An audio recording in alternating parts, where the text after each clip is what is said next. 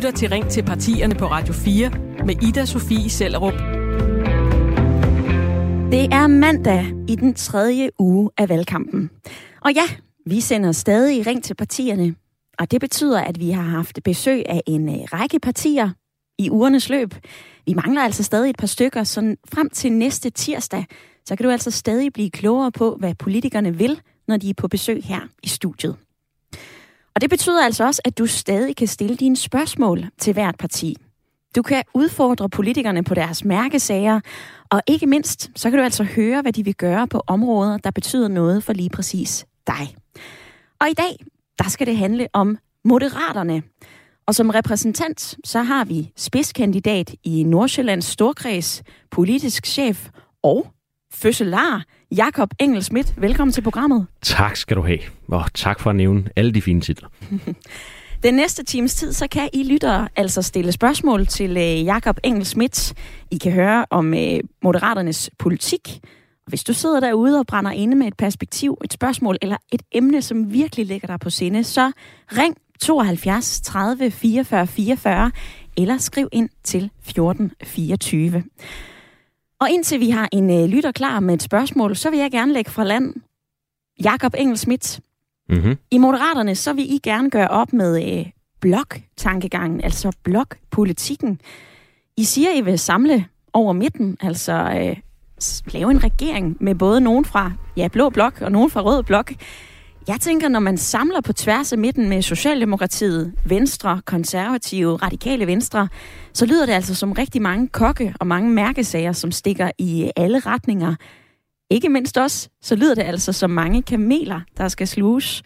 Så fortæl os lige altså først, hvilke ting er I i Moderaterne klar til at gå på kompromis med for at møde for eksempel Socialdemokratiet i et samarbejde?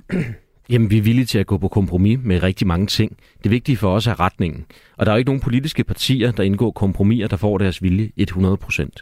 Men sagen er også bare den, at hvis man kun laver politik med rød blok, så er det jo ofte sådan, så politikken enten bliver fastholdt eller udvandet af den ene fløj. Ofte de partier, der sidder yderst i det politiske spektrum, er med til at, at dreje skarpt. Og det samme op, oplevede jeg jo selv, og Lars Løkke oplevede det som, som, som statsminister under den, den seneste borgerlige regering, hvor særligt øh, det misforhold, der var mellem Dansk Folkeparti og Liberal Alliance, betød, at blokkene var med til at blokere, øh, i det her tilfælde internt, for nogen form for konstruktiv udvikling. Aha. Så lad os lige zoome ind på noget andet, fordi hvis du så siger det her, hvor skal andre partier, eksempelvis Radikale Venstre, så gå på kompromis i et samarbejde med jer? Åh, oh, ved du hvad? Øhm, I Moderaterne har vi et princip om, at vi er bedst til at tale om vores egen politik. Og jeg synes jo ikke rigtigt, at jeg skal udlægge, hvor de andre øh, partier skal gå på kompromis. Men klikker man ind på moderaterne.dk, så er der 11 øh, skarpe og konkrete reformforslag. Og det er dem, der er allervigtigst for os. Vores samlede partiprogram er på omkring øh, nogle 50 sider. Det kan man også læse derinde. Men vi har ligesom trukket den allervigtigste essens ud, som lægger en retning for vores politik på, på 11 forskellige områder. Og nogle af de områder kommer vi også ind på lidt senere i programmet. Men først, så vil jeg altså lige sige til øh, du, som lytter med lige nu. Hvad siger du til det, du hører Jakob Engel Schmidt, det han fortæller dig? Du kan give lyd. Du kan også stille ham et spørgsmål. Du kan ringe ind på 72 30 44 44, eller du kan sende en øh, uh, sms. Skriv ind til 14 24. Og dagens lytterpanel skal også lige forholde sig til øh, det her, og vi begynder i Beder syd for Aarhus, hvor du er med i øh, lytterpanelet. Vibeke Andersen på øh, 70 år med tre børnebørn og et par timer om ugen, så arbejder du altså i en øh, SFO. Velkommen til. Ja, tak for det. Vibeke, hvilken en udfordring mener du er den vigtigste, som moderaterne bør se på? Jeg sidder Jamen, her. det er at, at finde sig selv i, at man netop går i interesse, går på kompromis sammen med de andre. Og for mig lyder det meget fornuftigt, at man har tænkt sig at, at få en bredere regering. Og, ja, altså ikke det, der er at- tage det med oprejst pande. Tak for det, Vibeke. Jeg sidder her og er klar til at notere alle de gode råd. Der er altså en, øh, en ivrig Jakob Engel Schmidt, som sidder og øh, noterer på et øh, stykke papir, hvad der bliver sagt. Vi skal altså også lige øh, forbi anden halvdel i lytterpanelet. Vi bliver i det østjyske, for jeg kan sige velkommen til dig, Alex Sjørslev på øh, 43 år. Du bor i øh, Hørning med din kone og øh, søn på tre, og så arbejder du som selvstændig. Velkommen til. Jo, mange, mange tak. Det er rigtigt. Alex, tror du på øh, Moderaternes projekt med sådan en regering hen over midten? Jeg vil sige, at jeg, at, jeg, at jeg håber på den, og jeg synes, der er rigtig, rigtig mange gode tanker i det. Jeg kan også se en enkel øh, stor knast i det. Hvad er det? Øh, jamen det handler om, øh, hvis vi kigger lidt på de her sådan store sager, der har været både, både nu og før. Altså Støjberg, der er endt, med, med en øh, ris, rigsret med, øh, med øh, Frederiksen, som mulig, muligvis kommer det, og så FA-sagen nu her. Hvis alle partier, som har været en del af det, øh, er på samme, samme hold, så kunne jeg godt frygte, at de her sager, de blev, de blev gemt. Og det er egentlig den eneste knast eller frygt, jeg ser ved, ved, ved et bredt samarbejde. En kort reaktion på øh, det svar skal du lige have mulighed for at svare på, Jakob Engelsmidt. Ja, selvfølgelig. Og tak, Alex. Øhm, du har fuldstændig ret. Øh, vi har den opfattelse, at der bør sættes et værdigt punktum og øhm, foretages de nødvendige undersøgelser af de sager, der måtte, måtte være i gang. Og det betyder lige meget, hvilken statsminister vi kaster vores mandater bag i Moderaterne efter det kommende valg, så vil der blive gennemført en uafhængig advokatvurdering af Mink-sagen. Hvad er et der, der værdigt vil... punktum, bliver jeg lige nødt til at spørge dig om? Jamen, jeg tror, der er mange danskere, der sidder med en opfattelse af, at der er sket noget, som ikke er blevet belyst fuldstændig. Og det kan sagtens være, at en uafhængig advokatvurdering kommer til den konklusion, at statsministeren og toppen af departementerne i statsministeriet, justitsministeriet og andre steder øh, har handlet fuldstændig korrekt. Er det tilfældet, så er jeg glad, fordi så viser det, at, at øh, vi kan have tillid til de mennesker, der har siddet i spidsen for vores demokrati. Er det ikke tilfældet, så er det en helt anden situation. I forhold til Lars Finsen, så har jeg været ja, temmelig rystet, og jeg skal, jeg skal også være ærlig og sige, godt underholdt desværre af, af de afsløringer, øh, han, han bringer til tors i sin bog. Øh, vores allesammens sikkerhed øh, er jo blandt andet varetaget af vores efterretningstjeneste. Øhm, og når vi oplever så øh, vilde beskyldninger øhm, og, og, og får afdækket sådan en internt magtspil præget af, af elementer, der i princippet vil blive en god underholdningsserie på BBC, ikke? så, øhm, ja, eller bare på DR.dk, øh, så kræver det nok også, at vi undersøger, hvad der er op og ned i, i den sag. Så det vil jeg gerne love, Alex, at det kommer vi ikke til at gå på kompromis med. De to ting øh, kommer vi til at forfølge. Jamen, og, så og, skriver og, og, jeg her ned på mit øh, stykke papir, at vi skal holde dig op på, at du altså holder, hvad du lover, Jakob Engel Schmidt. Ja, og man skal jo passe på, at man lover for meget. Nødt til at, ja. ja. man skal passe på, at man, øh, man kommer til at love for meget. Lad os se, hvordan det næste times tid går. Inden vi når så langt, så synes jeg altså lige, at vi skal have ridset den korte historie op om øh, moderaterne.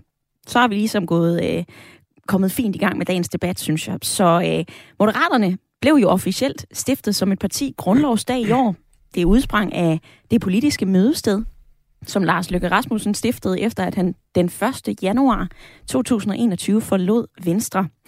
Det er også øh, Lars Løkke Rasmussen, som er politisk leder af partiet, og Moderaterne kalder sig et midterparti, der har opstillet i alle storkrise til valget. Ser vi på den seneste meningsmåling fra Opinion, så står Moderaterne til 9,8 procent af stemmerne. Det svarer altså til hele 18 mandater. Det placerer Moderaterne som det tredje største parti i målingen. Og jeg kan du forestille mig, Jakob Engel Schmidt, at det er en fin fødselsdagsgave for dig at se ind i sådan en øh, måling. Du er oh, selv det er næsten uddannet. alt for meget. du er selv uddannet øh, økonom. Du er ansat i Moderaterne nu. Du er spidskandidat i øh, Nordsjællands Storkreds, tidligere folketingsmedlem for Venstre.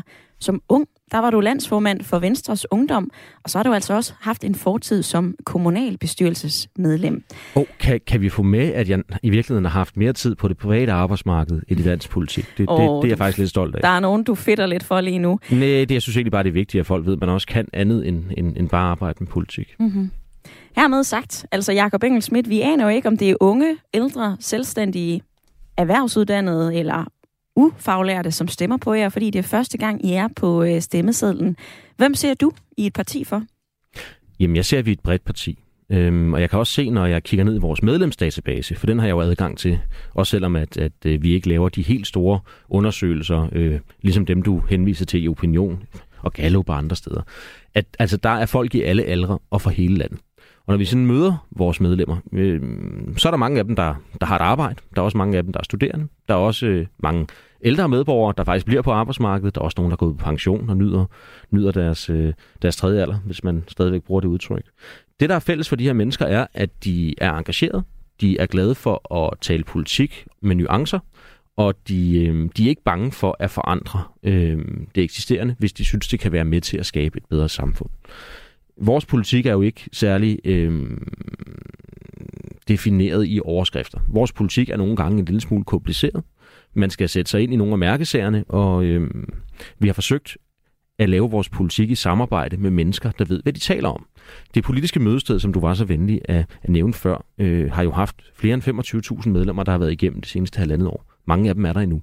Og når vi laver sundhedspolitik, har vi jo inviteret alt lige fra patienter, pårørende, læger, sygeplejersker, portører, fysioterapeuter, tandlæger, hospitalsdirektører og forskere ind i forskellige arbejdsgrupper, hvor vi har bedt dem om, med udgangspunkt i, i vores politiske ståsted, at komme med nye løsninger på eksisterende problemer. Og nogle af de her løsninger, Jakob Engelsmidt, synes jeg, vi skal tale om lidt senere. Der er faktisk allerede en øh, lytter, som har grebet telefonen og Nå. ringet ind. Så lad os øh, gøre plads til øh, Michael fra Vesterbro. Ej, hvor hyggeligt. Du lytter til Ring til partierne. Stil dit spørgsmål til dagens gæst på sms 1424 eller ring til partiet på 72 30 44 44. Velkommen til, Michael. Du er med fra Vesterbro. Ja, tak for det. Hej Michael. Hej så. Du har et spørgsmål til Jakob Engelsmidt.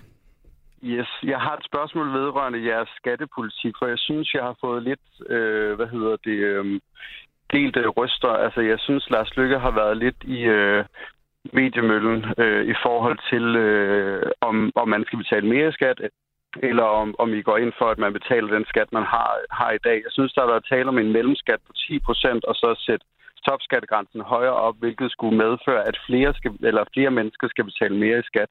Når jeg kigger på jeres hjemmeside, så kan jeg ikke rigtig finde noget klart svar på, hvad I mener om øh, skattepolitikken. Så det kunne jeg godt tænke mig at få uddybet. Ja, men øh, så vil jeg prøve at gøre det så simpelt som muligt. Øh, hvis man gennemfører vores skatteplan, så øh, kommer alle, øh, eller 95% af alle mennesker til at betale 41% i skat. Hører man til de 5% rigeste i landet, mister man sit pers- personfradrag. Vi mener, at de allerrigeste godt kan, kan bidrage noget mere. Investerer man i aktier, så betaler man 10% i aktieskat af afkastet på de første 56.500 og 30% over det. Har man en virksomhed, betaler man 15% i virksomhedsskat. Så er der en lønsumsafgift, der bliver øh, brugt til at finansiere øh, afskaffelsen af alle de skatter, vi har talt om her. Det er den simple og korte udgave.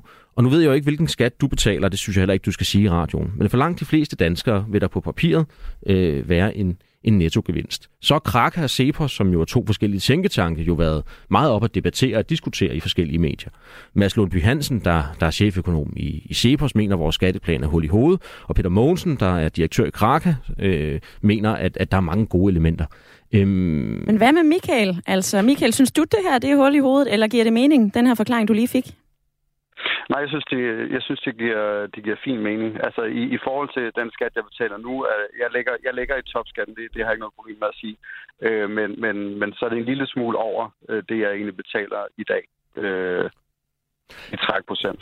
I, I, både ja og nej. Altså, du får en kæmpe topskattelettelse, men hører du til de allerrigeste, mister du så dit personfradrag. Har du så investeringer, så vil du nok øh, gå herfra med penge på lommen. Har du ikke nogen investeringer, så, så kan det godt være, at du, du slipper en lille smule dyre. Når vi har fokus på det med investeringer, så er det fordi, vi er ret bekymrede for, at at danske virksomheder, når de børsnoteres, ofte rejser ud af landet. Bare på den anden side af Øresund, der børsnoterer man sidste år godt og vel 250 mindre virksomheder på forskellige vækstbørser.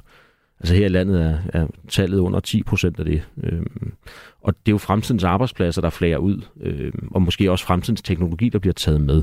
Det handler for os ikke om at give en højere øh, gevinst til kapitalfonde og andre superinvestorer. Det er derfor, vi har delt det op i en aktieskat på 10% for helt almindelige mennesker med et lille afkast, og 30% det samme som i Sverige i øvrigt for dem, der, der investerer professionelt.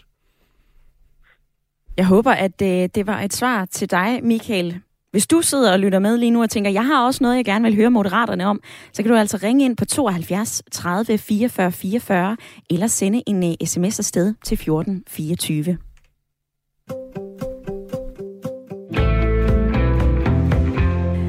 Jakob Engelsmidt, jeg ved jo også, at øh, du er bevæbnet med en række mærkesager, som du ønsker at tale om, og nu har jeg altså øh, plukket en af dem. Det er blandt andet Moderaternes genopretningsplan for øh, sundhedsvæsenet. Hvis jeg dykker ned i den, så vil Moderaterne jo nedlægge regionerne. I vil drive landets sygehuse under en professionel ledet sundhedsforvaltning, Sygehus Danmark.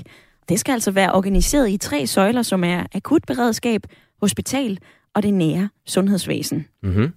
I vil også sikre et uh, akutberedskab i hele landet med ambulancer, akutlægebiler, lægehelikoptere.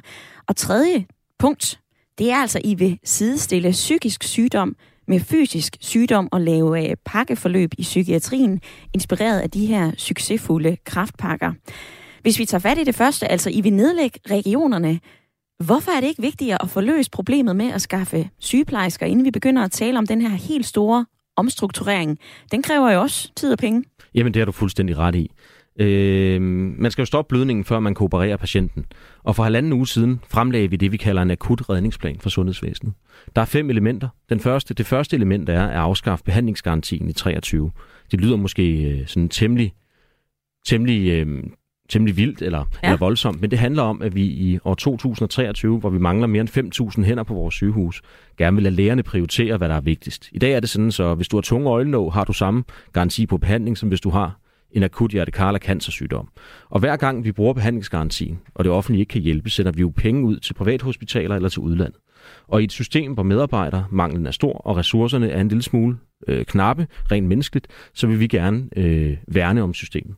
Øhm, det er udgangspunktet for, at vi gerne vil give alle, der arbejder fuldtid i vores sundhedsvæsen og vores sygehuse, et lønløft og et fastholdelsestillæg. Hvor meget skal det være på? Det skal være på 30.000 kroner om året for alle de professionsuddannede og for alle de øhm, hvad hedder det, faglige uddannede mennesker, der går ud på vores øh, sygehus. 30.000 kroner, altså... Øh... Det har vi finansieret ved at tage den øh, forhandlingsreserve, og noget af det, det, det man kalder krigskassen i finansloven. Altså det, der er sat af til, til, til akut opståede situationer, fordi mm. vi mener, at det her er akut.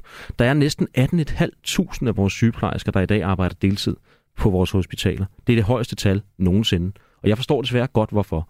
Har man besøgt et sygeplejerske, eller har man røv et sygehus, eller har man familiemedlemmer, der arbejder ude på vores sygehus, så ved man, at arbejdsmiljøet er presset. Men bliver er... arbejdsmiljøet bedre, Jakob Engelsmidt, ved at give dem 30.000 kroner ekstra om året? Altså, hvorfor skal I ikke se på det, i stedet jamen, for bare penge? Jamen, det skal vi også, og der er jo heldigvis også tre andre punkter tilbage. Men for os handler det først og fremmest om, at når man møder ind i en fuldtidsstilling som sygeplejerske, eller portør, eller fysioterapeut, og man oplever, at man hver dag øh, mødes af nye vikar, man nogle gange tvinges til at blive ekstra tid, fordi der simpelthen ikke er nogen til at tage over, så skaber det et utrygt arbejdsmiljø, det skaber et utrygt behandlingsmiljø, og det er desværre dagligdag, at man ikke kan øh, operere øh, på vel øh, tilrettelagte operationer, fordi der simpelthen mangler en anestesisygeplejerske, eller der mangler andre på operationsstuen. Og de her penge kan måske være med til at tiltrække og fastholde nogle af de medarbejdere, der har forladt vores sundhedsvæsen til fordel for private stillinger. Lad os lige høre Vibeke i lytterpanelet, for det er noget, som øh, du, Vibeke, tidligere har fortalt, at det her med lønforhold for sygeplejersker på landets sygehus, det er noget, som øh, lægger dig på scene. Hvad siger du til øh, forklaringen her fra Moderaterne? Ja, altså, umiddelbart ved jeg ikke rigtigt, når lige arbejder 30.000, hvad det så vil betyde. Øh, jeg tænker måske lidt nærmere tilbage, om man vil begynde at, at give øh, de studerende forskel, afhængig af, hvilket studie de vælger. Altså det kunne jeg godt forestille mig, at man ligesom vil give dem en fordel, når man skal til at vælge et studie. Jakob Engelsmidt, en reaktion på det, det, Vibeke siger? Ja, øhm, og det er jo en god pointe, Vibeke. Altså, vi har spurgt forskellige sundhedsøkonomer, der er dygtigere til tallene også, og vi har trukket øh, de tal, vi har, vi har baseret regnestykket på fra, fra de seneste lønudbetalingstal. Og det, øh, de her sundhedsøkonomer siger til os er, at vi giver vi den her lønstigning på 30.000 om året, vil det betyde, at måske 30 procent af dem, der nu arbejder deltid, vil arbejde fuldtid. Og det er det, vi har regnet med i vores plan. Så det er altså ikke bare nogle tal, vi har opfundet. Vi har været ude og spørge fagligheden, altså folk, der ved, hvad de taler om, om hvordan det her vil virke, og fået deres råd i forhold til, hvordan vi planlægger økonomien i det. Det er det første. Det andet er, at Vibeke har en god pointe. Hvis man er sygeplejerske i dag og tager en vagt, hvor man våger over en patient eller, eller går til hånde på et hospital, så bliver man lønnet som ufaglært arbejdskraft. Er man lægestuderende og tager samme vagt, altså laver fuldstændig det samme, så er man sikret en overenskomstmæssig løn. Altså det synes jeg er uartigt over for vores sygeplejestuderende. Og det er også en del af vores forslag at lave det om. Mm-hmm. Så lad os se på et andet punkt, altså at I vil sidestille, ligestille psykisk sygdom med øh, fysisk sygdom. Kan du give et eksempel på, hvad det vil betyde? Jamen det vil betyde, at man også har en garanti for at blive behandlet hurtigt og effektivt, når vi får genoprettet behandlingsgarantien. Når vi afskaffer den i 23, er det jo for at tilføre de her ressourcer, genoprette systemet, og så kunne indføre alle patientrettigheder effektivt for 24. Det er jo også derfor, at forskellige sygehusdirektører, sundhedsøkonomer og andet har været ude at sige, at Moderaterne har en pointe i, at lige nu har vi en behandlingsgaranti, men den overholdes ikke. Så vi er nok nødt til at genoprette systemet, før patientrettighederne efterleves igen. Men det er jo så ulykkeligt, og jeg tror rigtig mange lyttere i deres familie måske kender nogen, eller har et familiemedlem, der, øh, der har været ramt af psykisk sygdom. Og når et menneske har ondt i sjælen, så er det jo dybt ulykkeligt og tragisk at blive mødt af en psykiatri, der arbejder benhårdt, og der er masser af dygtige mennesker ansat, men man får at vide nu, kan du øh, gå hjem igen, her er noget medicin, fordi vi kan behandle dig om 90 dage. Altså i det øjeblik, øh, vi får genoprettet øh, patientrettighederne i vores sundhedsvæsen, så er der behov for, at vi samfundsmæssigt sidestiller det, man kalder somatiske, altså fysiske sygdomme med de psykiske. Fordi... Vi har faktisk en øh, lytter i dagens lytterpanel, som øh, har haft det her inde på, øh, på nært hold, altså et øh, familiemedlem. Jeg vil give dig ordet, øh, Alex. Hvad siger du til øh, forklaringen her? Ja, tak. Øh, du, du behøver ikke tale øh, datid i det. Det er nu også. Øh, jamen, jeg er rigtig, rigtig glad for det. Øh, og det skulle jo have, have været gjort for 10 år siden. Øh, men bedre sent, sent end aldrig selvfølgelig. Øh, og jeg ved, jamen, jeg, ved, jeg ved næsten ikke, hvor jeg skal starte i det, fordi nogle af de ting, vi har, vi har øh, mødt, det har været meget, meget dårligt. Det er min, det er min kone, som, som har været psykisk syg, eller for så vidt stadig, stadig er det. Øh, så jeg tænker egentlig, at jeg, jeg vil komme med en helt, helt praktisk tilgang til det. Når du siger, Jacob, at I har nedsat de her arbejdsgrupper, hvor I har talt med læger og pårørende osv. osv. I forhold til psy- psy- psykiatrien, der er I nødt til, synes jeg, at tale med det, der kaldes peer-medarbejdere, altså nogen, som egentlig er kommet om på den, på den anden side, og nu bruger deres sygdom til at hjælpe andre. Mm, en god pointe. Det, tak, Alex. Det er, en, det, er en, det er en relativt ny uddannelse, som min kone har øh, lige, lige, har, lige, lige har taget, og som og, og, og hun, hun arbejder som peer-medarbejder nu ja. på øh, psy- psykiatrien i, øh, i Horsens. Mm. Og Men... den viden, hun har, og hendes øh, li- ligestillet, den skal I bruge. Men det vil jeg gerne love dig, Alex, at det gør vi. Og tak for at, at dele det her i radioen. Det synes jeg er modigt. En af de ting, øh, der gjorde, at vi ikke sagde ja til at være med i den aftale, der er indgået, er, at vi, udover at vi synes, der er sat for få penge af, også er meget bekymret for antallet af læger, der uddanner psykiatrien, ikke er mere ambitiøst. Øhm, der bliver uddannet rimelig mange læger herhjemme hvert år, og jeg er ikke ekspert i, hvordan man uddanner læger, men, men den måde, man, man kommer ind i specialuddannelsen på, er jo ved at vælge, vælge den afdeling af det speciale, man ønsker, og så blive, blive øh, trænet og oplært af, af, af læger, der øh, er specialiseret i forvejen. Og fremskriver man tallet, så ender man desværre ikke på et særligt højere antal læger, end det vi har i dag. Og det er et af de fokusområder, ud over ressourcer, i form af, af, af flere midler, lokationer, udstyr og andet, så er der simpelthen også behov for, at vi sætter fokus på at få uddannet flere læger, sådan så man som, som, som et menneske, der er ramt af ondt i sjælen og pårørende, ikke kommer ind og møder et system, hvor der simpelthen ikke er de menneskelige ressourcer til at behandle. Det er så ulykkeligt, når det sker, og det sker desværre hver dag i dansk Danmark. Vi har også en øh, lytter, som faktisk har ringet ind for netop at tale om øh, sundhed. Vi skal lige have et øh, hurtigt spørgsmål fra Ellen, som lytter med fra øh, Fredensborg. Velkommen til, Ellen. Ja, goddag igen. Jeg vil gerne spørge om uh, Engel Schmidt, om de har gjort regnskabet op fra den gang, hvor Lars Lykke ønskede at nedlægge alle amterne, og samtidig fik I gennemført, at alle de små sygehuse blev nedlagt, for nu skulle der bygges nye store specialhuse, der først nu over 20 år efter er ved at være færdigbygget. Ja, tak Ellen for spørgsmålet. Øhm, altså, jeg er jo ikke mere end 39, øh, og derfor så øhm, er nogle af de beslutninger jo før min tid. Men jeg vil sige, at det Men, her... Men når det er en øh, ja, ja, politik, du følger, er det så ikke også, selvom det er før din tid, noget du skal uh, se på? Jo, selvfølgelig. Jeg prøver heller ikke at snakke udenom. Jeg prøver bare at sige, at jeg tror, alle, der ved noget om sundhed, er enige om, at det er samle specialerne, som man siger. Steder, hvor at specialister øh, arbejder sammen med andre specialister, det øger kvaliteten. Og jeg har intet problem med, at herre fru Danmark skal ud og køre en time eller to, eller endda tre, hvis man skal modtage den bedste cancerbehandling overhovedet, så flere overlever. Ved kritisk sygdom. Til gengæld så har Ellen en pointe i, at man var for hurtig til at lukke de små hospitaler. For lige nu er alle enige om, at vi skal have flere akutmodtagelser. Og jeg bliver nødt til at tage ordet for dig nu, Jakob Engelsmidt. Jeg giver dig det igen om øh, en fire minutters tid. Vi skal gøre plads til øh, nyhederne. Sidder du og brænder inde med et spørgsmål til øh, Moderaterne, så ring ind på 72 30 44 44. Rasmussen. Du lytter til Ring til partierne. Stil dit spørgsmål til dagens gæst på sms 1424 eller ring til partiet på 72 30 44 44. Hver dag frem til valget, så har vi et parti med i studiet, som du kan blive klogere på. Og i dag så er det Moderaterne, du kan stille spørgsmål, øh, spørgsmål til. For jeg har stadig besøg af spidskandidat og øh, politisk chef Jakob Engel Schmidt, som er repræsentant for partiet. Du er stadigvæk med, Jakob. Det kan du tro, og jeg er glad for at være her. Godt. Vi tager et, øh, en lille runde med nogle hurtige spørgsmål. Du kan svare ja eller nej. Du kan komme oh, med en øh, Gud, kort... det er ligesom i tv. Ja, præcis. Du kan komme med en øh, kort uddybning, men øh, hvis den er for lang, så bryder jeg altså ind. Det er modtaget. Godt. Jeg skal gøre mit bedste for at leve op til formatet. Ole Bjørn Grønvald Nielsen, han spørger dig på Facebook, er en stemme på jer en stemme på Mette Frederiksen for bordenden ja eller nej? Nej, en stemme på Moderaterne er en stemme på os.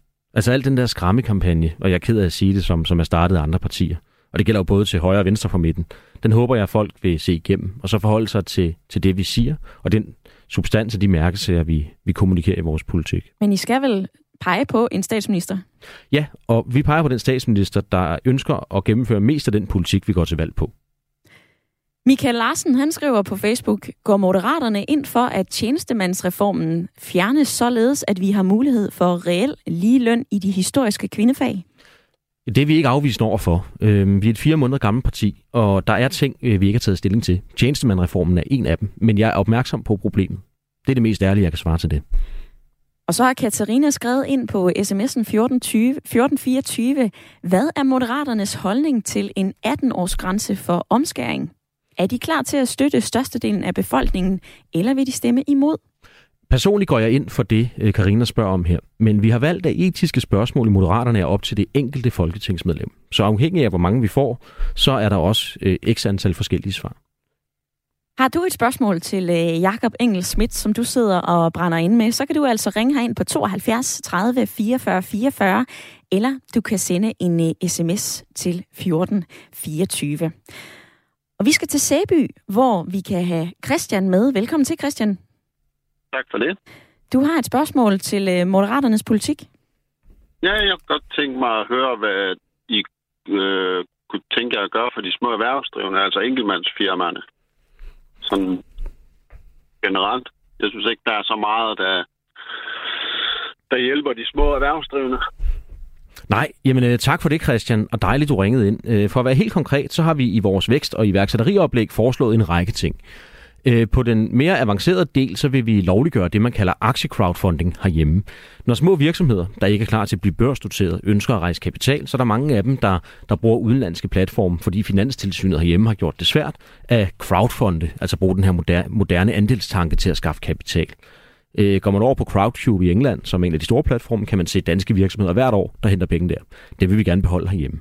Helt lavpraktisk ønsker vi, at øh, Erhvervs- og Selskabsstyrelsen skal oprette en T .o.r.platform, en trygheds- og ro-platform. Ja. Der er rigtig mange danske selvstændige, der oplever, at de skal have otte forskellige NemID-nøgler for at komme ind og se deres post fra det offentlige.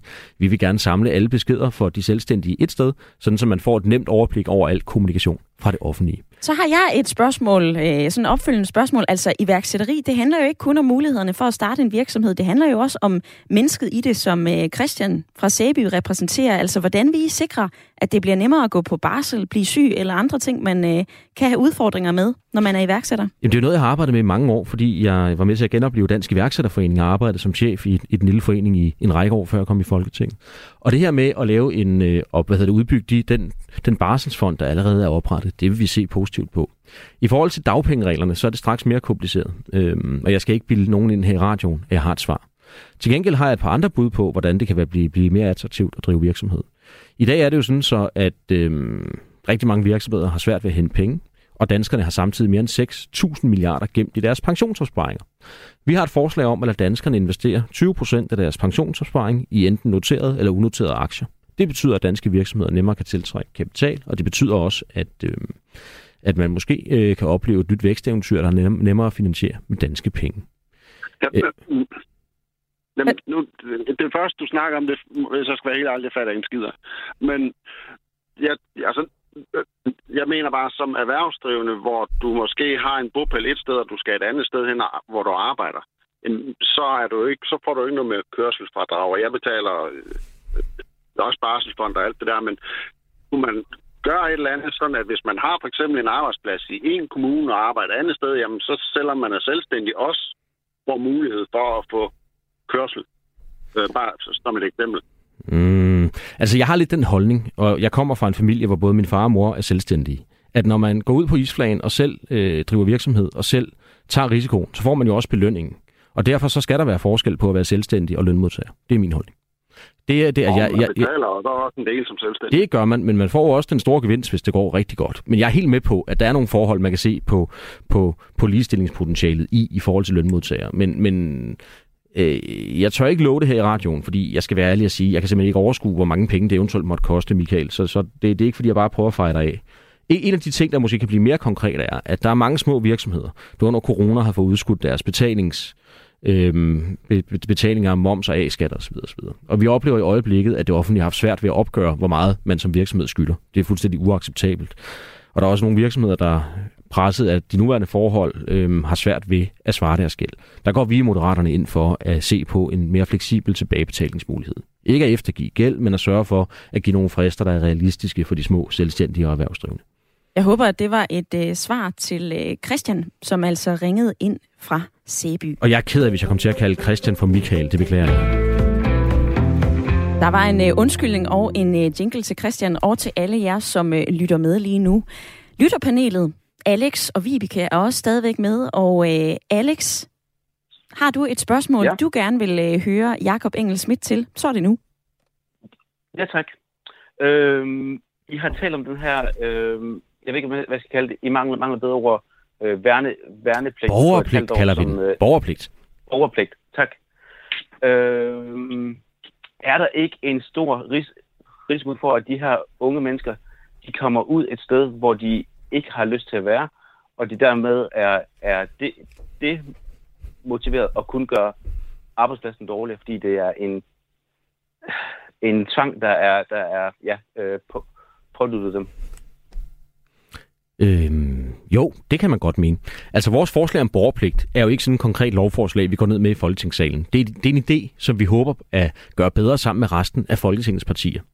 Den udfordring, vi ønsker at løse, er, at vi i dag oplever et samfund, der er rigere end nogensinde før, men hvor sammenhængskraften nærmest er boldet sammen og ikke naturlig. Hvis man er født i Vedbæk, så møder man sjældent folk fra Vordingborg eller Voldsmose eller Viborg. Dengang jeg var ung og trak nummer under 1000, kom jeg i forsvaret i 8 måneder. Jeg valgte så at blive sergeant og senere værnepligtig officer. Vi kommer til at skulle bruge flere værnepligtige i fremtiden. Motiveret af et forsvar, der har brug for flere ressourcer og hænder, men desværre også den sikkerhedssituation, vi er i. Rigtig mange unge mennesker, øhm, arbejder en del med uddannelse, efter jeg stoppede i Folketinget, er jo ikke nødvendigvis, og det var jeg heller ikke selv, klar på præcis, hvad de skal med deres tilværelse dagen efter, de stopper i gymnasiet. Nogle vælger at holde sabbatår, andre starter på en uddannelse for at vælge om. Det her med at sige, at man kan bruge to måneder, tre måneder, fire måneder eller fem måneder på at være engageret i et samfundsarbejde, hvor man sammen med andre unge bliver klogere på det velfærdssamfund, vi har, kombinere det med nogle ophold, eller det, man kender fra højskole og andet, synes vi er en god idé. Så har jeg lige et vi konkret ikke, jo, jeg, jeg, eksempel, jeg, jeg, jeg gerne skal bare lige gøre det færdigt, undskyld. Vi, vi er slet ikke i mål med formen. Det kan jo sagtens være, at vi siger, at den her borgerpligt, som vi kalder den, kan integreres i ungdomsuddannelserne, så man en eller to eller tre måneder i forbindelse med, at man får undervisning, er ude og opleve de her ting. Det er mere for at sige, at nogle gange skal der også i politik være plads til ideen, der så kan blive bedre af inputs og øh, måske endda forhandlinger på Christiansborg med andre partier. Og det er det her udtryk for. Det er måske øh, naivt at fremlægge det på den måde, men for os er det vigtigt at tage diskussionen, samtidig med at vi også præsenterer en art løsning. Jakob Engelsmidt, lad os så tage et konkret eksempel. Altså den her borgerpligt, det kunne for eksempel være, at et øh, ung menneske skulle ud og hjælpe det til på et øh, plejehjem. Mm-hmm. Hvad tænker du om, hvordan det må være for de ældre mennesker, som bor på det plejehjem, at få en måske super demotiveret ung menneske ud og skal hjælpe dem i en øh, ret kritisk situation. Og nu har vi jo altså skrevet på, på vores hjemmeside med forslaget, at man jo har mulighed for at vælge, hvor man gerne vil hen. Så altså, hvis man ikke ønsker at være ude i velfærdssamfundets institutioner, så kommer man heller ikke derhen. Hvem altså, ser I skal administrere det her? Jamen, øh, det, altså i dag øh, administrerer, hvad hedder det, Forsvars- og øh, hvad hedder det, Forsvarets dag. Og jeg synes jo, det er helt mærkeligt, at vi lever i 2022, og der er værende ret for kvinder, men værende pligt for mænd. Skulle vi ikke lige starte med at lave det om? Og hvis der så er der på et tidspunkt af interesse i at indføre den her borgerpligt, og det tror jeg, der vil være hen ad vejen, fordi vi får behov for at værne om vores fælles identitet, kultur, vores land og vores nationale sikkerhed og vores velfærdsinstitutioner, jamen så finder vi da ud af det på den mest effektive måde. Altså de fleste danskere er i stand til at åbne en nem idé-boks, og hvis der man øh, dukker op til, til, til, til velfærdssamfundets dag, eller hvad hedder det, borgerdag, eller hvad vi ender med at kalde det, og husk på, det er jo bare indtil videre idépolitik, så skal vi nok finde en god måde at administrere det på. Det handler jo dybest set om, at at jeg er bekymret for, at vi ikke har samme velfærdssamfund om 50 år, når jeg ikke nødvendigvis er her mere og vi har taget de rigtig lange briller på, øh, sat det rigtig lange lys på, og taget brillerne med, med det største forstørrelsesglas på. Det kan godt være farlige politik, og vi er jo også blevet skældt ud af både økonomer og andre folk, der mener, det er tvang og latterligt osv. osv. Men omvendt, øh, dengang min far var knægt, der kom stort set alle unge mænd i enten civilforsvaret eller i, i, i hvad hedder det, herren, flyvevåbnet eller søværnet, fordi vi simpelthen var så bange for, at vores land, ligesom under 2. verdenskrig, ville blive overtaget af andre. Nu øh, har vi en sikkerhedssituation, der gør, at vi skal bruge flere unge mænd og kvinder til at forsvare vores land. Men vi har også en situation, der gør, at vores udvikling har skabt et behov for, at vi i fællesskab øh, bakker op om de samfundsinstitutioner, som vores identitet er gjort af. Og den debat er jeg egentlig stolt af, at vi har været med til at starte. Et svar til uh, Alex. Og hvad så med et uh, spørgsmål fra Vibeke? Har du noget, du gerne vil spørge Jakob Engel Schmidt om?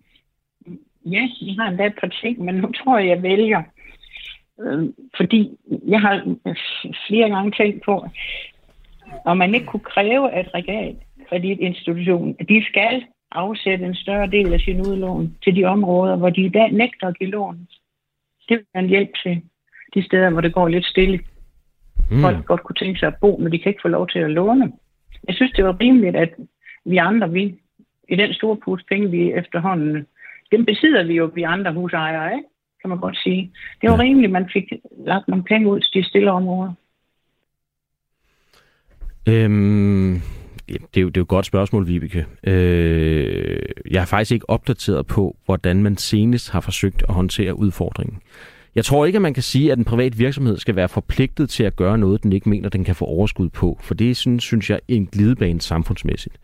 Omvendt, så øhm, synes jeg, der er et behov for, at i vores lille land, Øh, at, at, at der ikke er steder, hvor man simpelthen ikke kan få lov at, at købe et hus, eller hvor, hvor, øhm, hvor kapitalgrundlaget skal være så svagt, at man ikke kan, kan låne kongens mønt til at finansiere det. Øh, men jeg kommer til at være der svar skyldig, fordi jeg har simpelthen ikke en løsning øh, liggende i den politiske godtepose, jeg bare kan hive op og servere her øh, over radiobølgerne. Øh, og det, det tror jeg faktisk, jeg er nødt til at forholde mig til ærligt, at, at, at der må vi gå tilbage i det kreative værksted tilbage i det øh, kreative værksted og se lidt på øh, noget af den politik. Der er også kommet nogle øh, spørgsmål ind fra blandt andet Facebook. Der skriver Inge, hvorfor vi kun tale om noget og ikke nogen? Fordi det devaluerer dansk politik, at vi kun taler om personer, og vi har folketingsvalg og ikke statsministervalg her i landet. Og politik er alt for vigtigt til at gøre til bare et ansigt. Et andet spørgsmål, det kommer fra øh, Brøndshøj, for jeg kan nu, nu byde velkommen til øh, Axel på øh, 70 plus, betegner han sig som. Velkommen til, Axel. Tak skal du have. Jamen, jeg er et par 70 og har et spørgsmål, som øh, du snakker sammenhængskraft, og det, det tænker jeg også selv meget på. Jeg har også selv tænkt på det der med, med øh, værnepligten. Ja. ja, værnepligten som, som samlingspunkt, ikke? At, øh, men, men det korte og lange er, mit spørgsmål det går på, og så vil jeg godt have lov at fortælle en lille historie om dansk sprog. Øh, hvor mange... Øh, jeg, jeg aner fra den offentlige debat, at der er et, et mareridt i gang med folkeskolen, at øh, der er for mange i klasserne. Lærerne har ikke tid til at, at være øh, nærværende over for de enkelte, og gamle specialskoleelever øh, skal inkluderes, og de får nederlag og laver ballade i klasserne, og så går halvdelen af tiden med at, at stoppe øh, et råberi. Øh, det lærer folk jo ikke noget af. Har du en idé om, hvor, hvor få, en eller anden idé om, øh, jeg har hørt et gennemsnit, jeg ved ikke, om det passer, at, at man kan have op til 28 elever, uden at der er nogen, der gør i den øh, offentlige folkeskole. Øh, har du en idé om, hvor langt ned vi skal, og hvad vi skal gøre med de stakkels øh, øh, øh ADHD fremt og så videre? Ja, det kan du tro, jeg har, Axel, og tusind tak for spørgsmålet. Uddannelse ligger mig på sinde. Et af mine jobs har været at være direktør for en større ungdomsuddannelsesinstitution, efter jeg forlod politik. Øhm, sagen er, at jeg tror på, at de fleste ledere i uddannelsessystemet er blevet besat af regneark. Regneark, de skal udfylde til ministerier, til kommuner, til andre ledere, eller for at dokumentere, at de ikke begår fejl. Tag nu Niels Brock, hvor jeg arbejdede på. Jeg tror, jeg brugte halvdelen af min tid på, på diverse dokumentationsopgaver.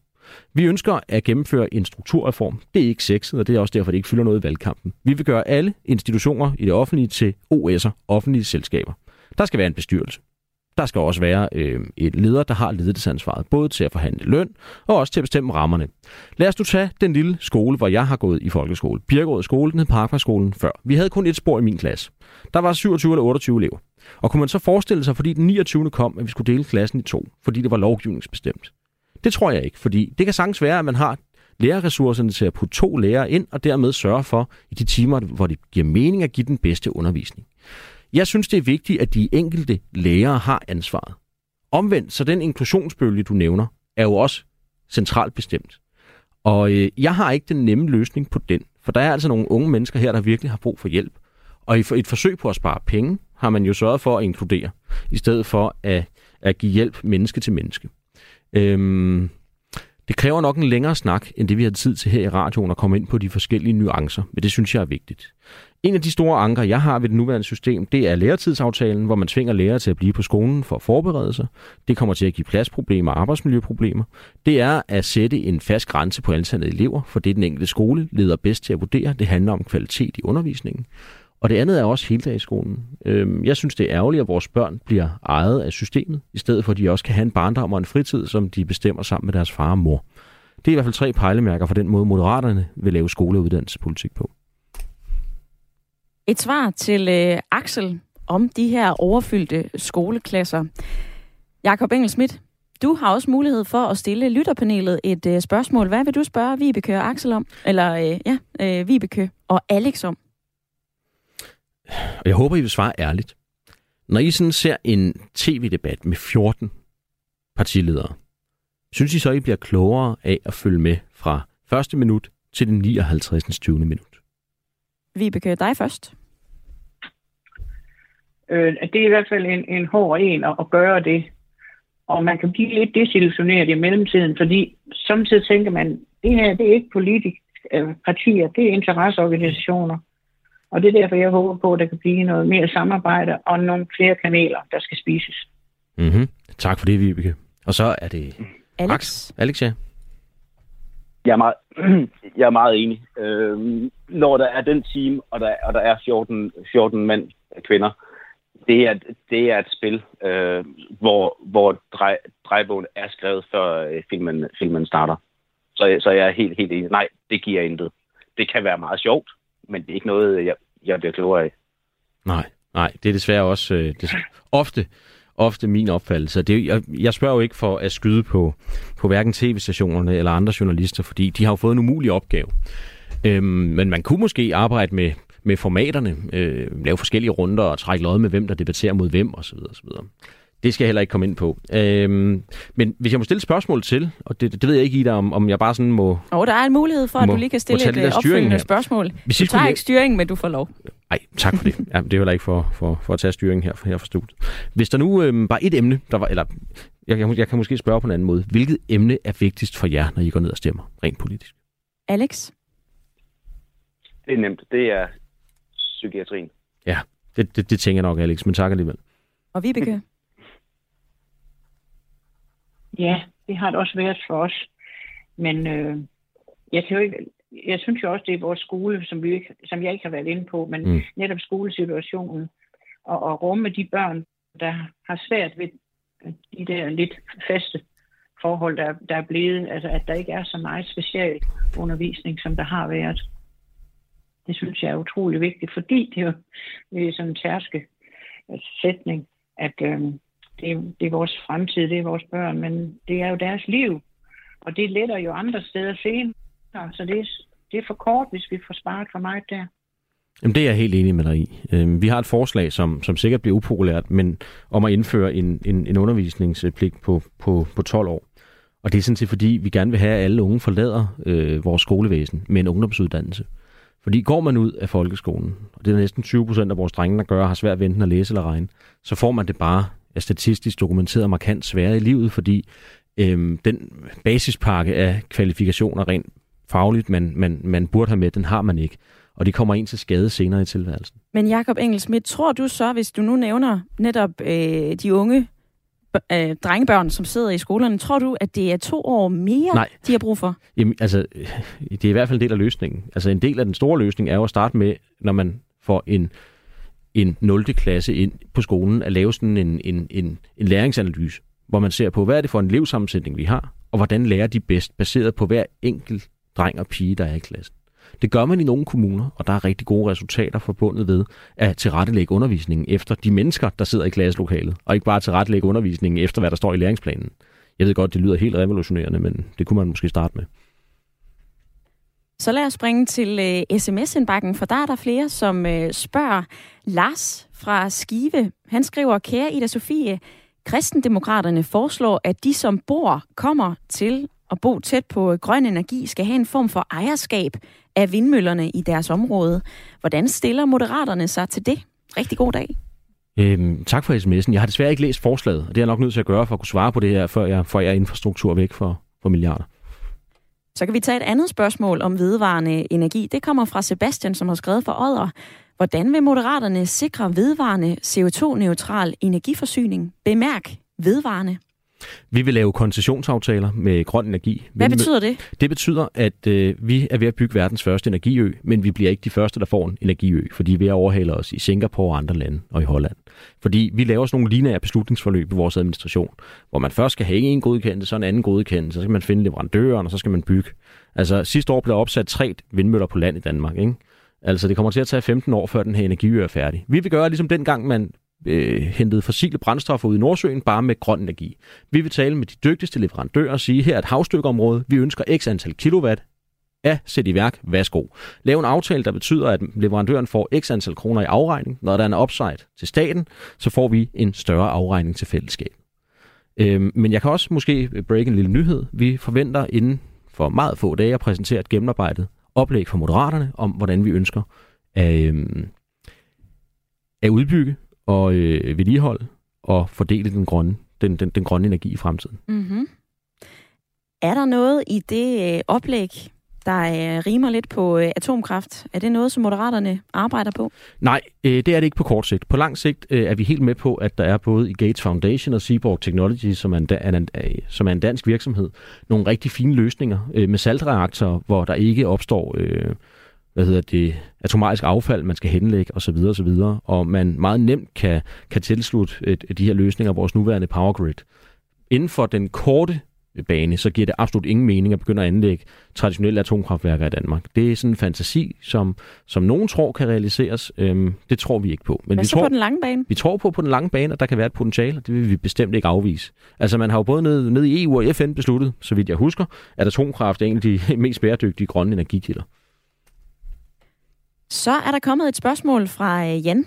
Han skriver, hvis I laver regering hen over midten, bliver det så ikke bare tre blokke i stedet for to? Hmm, mm, sådan kan man jo godt vælge at se på det. Altså, jeg synes jo i stedet for, at det vil være sammensmeltning af de partier, eller ikke en sammensmeltning, for det vil det aldrig være, men det vil være et samarbejde mellem de partier, der tør tage det svære ansvar i en tid, hvor vi øh, ser ind i tre kriser. En sundhedskrise, en kommende velfærdskrise på grund af økonomien og en sikkerhedskrise. Øhm, og der kan vi jo godt blive ved med at hoppe på det ene ben og lade yderfløjene diktere, hvad en regering bestående af partier ind mod midten egentlig må. Jeg synes, det ville være bedre at hoppe på begge ben, og så lade partier på begge sider af midten være med til at føre en ansvarlig politik, som er svær. Det tror jeg også, danskerne vil blive glade for i længden. Og nu nævner du selv øh, de presserende kriser, vi ser ind i. Altså, hvad vil moderaterne gøre for at hjælpe de danskere, som har svært ved at betale deres øh, elregning, deres varmeregning, og selvfølgelig også, når man ser i indkøbskurven, varerne bliver dyrere og dyrere. Jamen, der er jo nogle danskere, der har omlagt deres varmeforsyning til gas, fordi politikerne har rådet dem til det. Her er vi nødt til at gå ind og kigge på noget helt konkret økonomisk hjælp. Øhm, så, øh, altså, og vi er heller ikke afvisende over for at sænke gasafgiften til EU's minimum. Men det, der er afgørende for os, er at føre ansvarlig økonomisk politik, sådan så vi ikke graver det krisehul, vi står i dybere. Der vil være mange partier, der er meget mere offensive på det her område, end vi er. Men vi går ind for at finansiere hvert forslag krone til krone, og det kan vi med det, vi har været med til i vinterpakken, og det kan vi også i forhold til gasafgiften. Og så kommer der et øh, spørgsmål, et kort et fra øh, Leon. Går I ind for mere eller mindre skat? Altså, vores skatteforslag mindsker jo skatten og sænker skatten for langt de fleste danskere. Lad det være det sidste spørgsmål, som øh, blev stillet til dig, Jakob Engelsmidt, spidskandidat i Nordsjællands Storkreds, politisk chef for øh, Moderaterne. Tak fordi du var med. Jamen, det er mig, der takker. Det var en stor fornøjelse. Og tak til alle jer derude, der enten skrev eller ringede. God valgkamp og øh, fortsat god fødselsdag. Tak skal du have. Så skal jeg også sige pænt tak til Vibeke og Alex i lytterpanelet, og selvfølgelig også til alle jer, som har skrevet ind, som har ringet ind og som har lyttet med. I morgen, der er det Alternativet, som kommer på besøg her i øh, Ring til partierne i skikkelse af formand Franziska Rosenkilde. Har du et spørgsmål, du gerne vil høre Alternativets svar på, så kan du altså allerede nu gå ind på Radio 4's Facebook-side og skrive det i kommentarsporet på det opslag, vi har lagt ud. Og så vil jeg selvfølgelig invitere dig med. Du kan lytte med i morgen samme tid. Det er altså 9.05.